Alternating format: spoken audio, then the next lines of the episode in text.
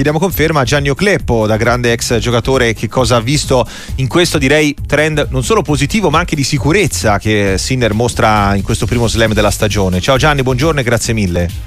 Grazie a voi, buongiorno a tutti. Sì, beh, Sinner eh, sta dimostrando di, di, essere il giocatore che è migliorato di più in questi ultimi sei mesi.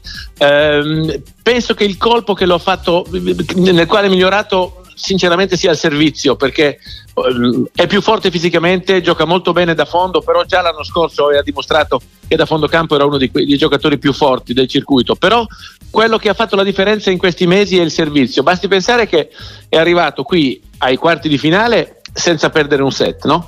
E poi su 53 volte che ha servito ha perso due volte il servizio. Lui stesso ha detto che non ha servito bene oggi, però non l'ha mai perso. Quindi voglio dire, è un giocatore, un giocatore veramente è, è il più in forma del torneo.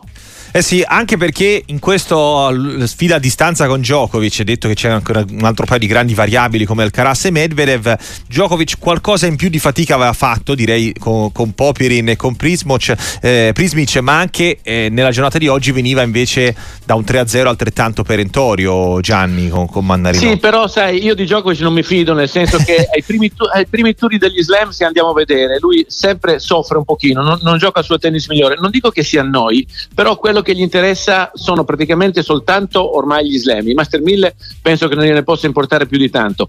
Negli slam vuole arrivare a questo 25 slam e quando sente che le partite cominciano a diventare interessanti, i giocatori sono più forti, lui innesta una marcia in più.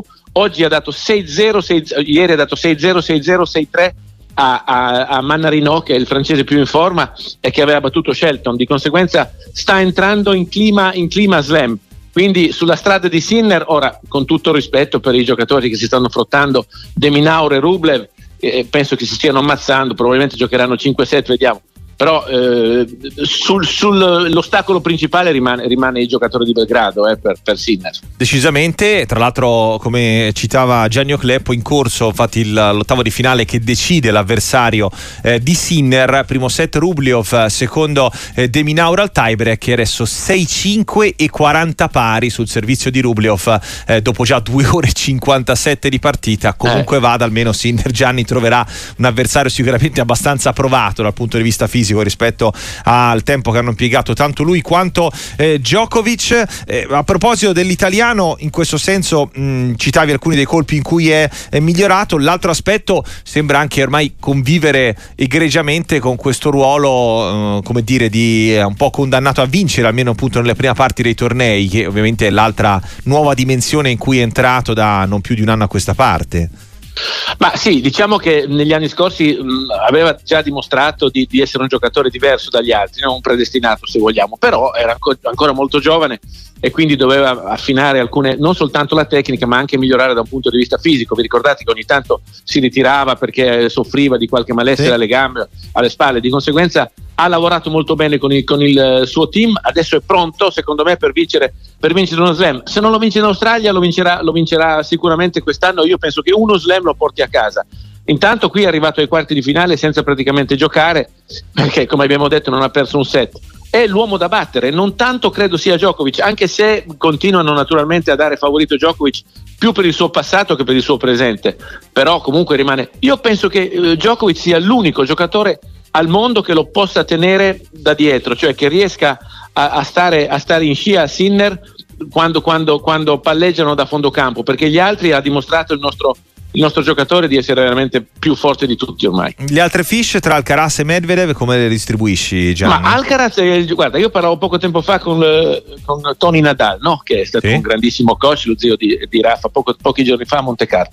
E, e, mi diceva che secondo lui il giocatore che ha più mano è Alcaraz, però non ha, non ha la testa di Sinner, voglio dire, non riesce a stare attaccato alle partite così come sta Sinner, ogni tanto qualche cosa lo regala, no? però diciamo che questi due giocatori, Alcaraz e Sinner, sono quelli che eh, se non succede niente di strano eh, nei, nei, prossimi dieci anni si divideranno la posta no? tra gli slam eccetera. Poi Medvedev è uno sempre molto pericoloso, però è un giocatore che comunque ha già giocato tanto, bisogna portare tantissimo rispetto al russo perché è in grado di vincere come ha già fatto degli slam di conseguenza anche lui è lì, ma io credo che la differenza la faranno nei prossimi anni Sinner e Alcaraz.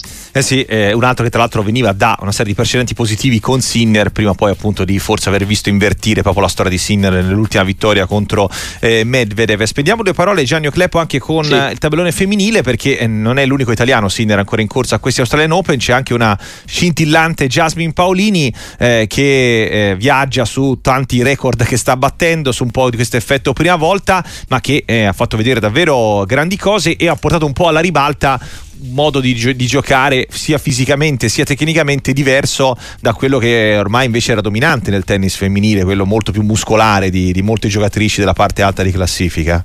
Assolutamente sì, è una ragazza che comunque sta giocando un grandissimo tennis, è una ragazza molto per bene, io me la ricordo ai tempi di Tirrenia perché si è allenata tanto con la Feder Tennis a Tirrenia, ora è seguita da Renzo Furlan che è stato un, un grande giocatore ai tempi di Andrea Gaudenzi, sicuramente te lo ricorderai, sì, quindi, sì. Eh, quindi sta, sta, facendo molto bene lui, io credo che lei qui non abbia ancora detto l'ultima parola, naturalmente ogni partita è difficile per quanto, per quanto riguarda eh, il singolare femminile sappiamo che tutto può succedere, però la Paolini sta dimostrando anche lei di essere nel momento migliore della sua giovane carriera. È attesa dalla, dalla sfida con Kalanishkaya, sì. che ha un precedente positivo, ma insomma sia a livello di classifica sia a livello eh, di tabellone ha una possibilità davvero molto molto importante, anche perché ancora una volta il tennis femminile forse in questo momento tranne Sabalenka non ha certezze, Gianni? Vero, sì, è vero, sì, perché ci sono 4-5 giocatrici che possono vincere gli slam, di conseguenza non c'è una favorita vita vera, no? E Paolini adesso vediamo, riusciamo, vediamo partita per partita, eh, non sogniamo, però cerchiamo di vedere quello che riesce a fare la nostra portacolori.